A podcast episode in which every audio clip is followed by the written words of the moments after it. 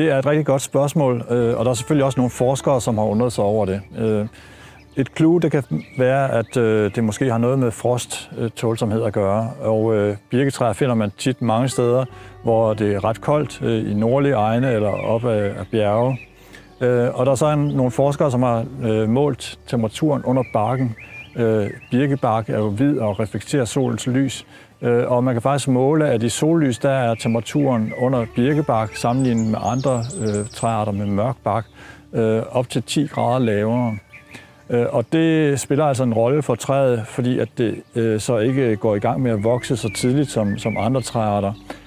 Det er jo tit sådan, at, at når vi får varme, så begynder træet at vokse, og vi ved, at øh, træer, der vokser, de er meget, meget, tål, øh, meget, meget udsatte over for frostskader. Øh, så, så det kunne være en måde, at, at birketræet kunne klare øh, forskning på.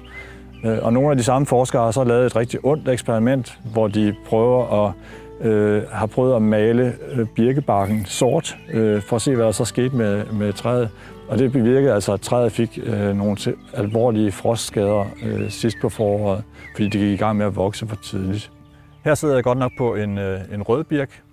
Øh, den findes lidt sydligere end de fleste andre birk, birketræer, og øh, den har så den her rødlige bark. Stadigvæk er den lidt hvid, øh, men man kan forestille sig, at den måske ikke har det samme behov for at, at styre sin vækst, som, som træer i mere nordlige egne.